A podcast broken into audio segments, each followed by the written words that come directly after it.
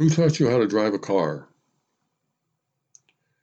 Quite a few years ago, after my only daughter had just crashed her car into a parked vehicle while driving and trying to keep a milkshake from accidentally falling out of her hand at the same time, I raced to the scene to find her basically unhurt, although the front of her car looked like an accordion. While talking to the policeman who had phoned me, I also learned that she had left her driver's license at home forgot to put her proof of insurance in the glove compartment, and came within a few inches of having her head go through the front windshield.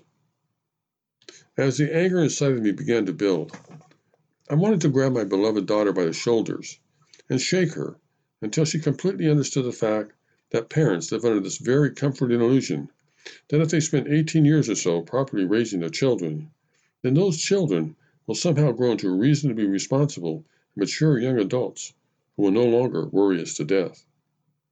After those 18 long and hard years, the very last thing we ever want to get is a phone call in the middle of the night informing us that our child's life has been snuffed out in a stupid automobile accident. My daughter is my oldest child, and after her accident, I decided I would make an even more determined effort to make sure that her younger brothers were properly trained in how to drive a motor vehicle before they were ever turned loose with one.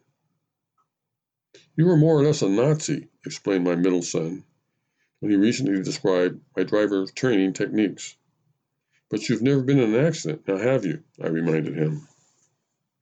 However, realizing that I may have indeed gone a little bit overboard with my oldest and middle sons, I reluctantly agreed to let the latter take my youngest son out on his first couple of driver training forays.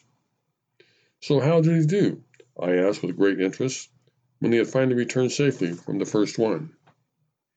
Well, explained my middle son, while my obviously worried youngest son looked on, he actually did pretty good. In fact, he did everything really well, except for one little thing. And what was that? I asked with interest. Well, he doesn't steer very well. But honest, Dad, he did everything else great. He can't steer? Not too well. He has kind of a hard time keeping his car on his side of the road. But what's the bloody good of doing everything else well if he can't steer? I'll get better, my youngest son quickly promised. Anyway, to make a long story short, after quite a bit of negotiations, I finally agreed that instead of me or his older brothers being responsible for teaching my youngest son how to drive, his mother, who was much more tactful than all of us put together, would give it a shot. So, I asked my youngest son, after he and his mother had been out on a few test drives. How goes the driver training? Okay, I guess, he said. Are you always staying right around or under the speed limit? Yes. I want you to always remember that there is absolutely no need to get to where you're going a few minutes earlier by speeding. I will, he promised. And you are always looking into your mirrors? Yes, I try to. Good because it's just as important to know what the people around behind you are doing as it is to know what's going on up in front of you. I know that, Dad. You've told me that a hundred times. Has your mother mentioned to you that I don't want you talking on a cell phone while you're driving, or eating a Carl's Jr. burger, or playing your music so loud that you can't concentrate on driving, or chatting nonstop with whoever you've got in the car with you? Yeah, she said all that stuff, Dad.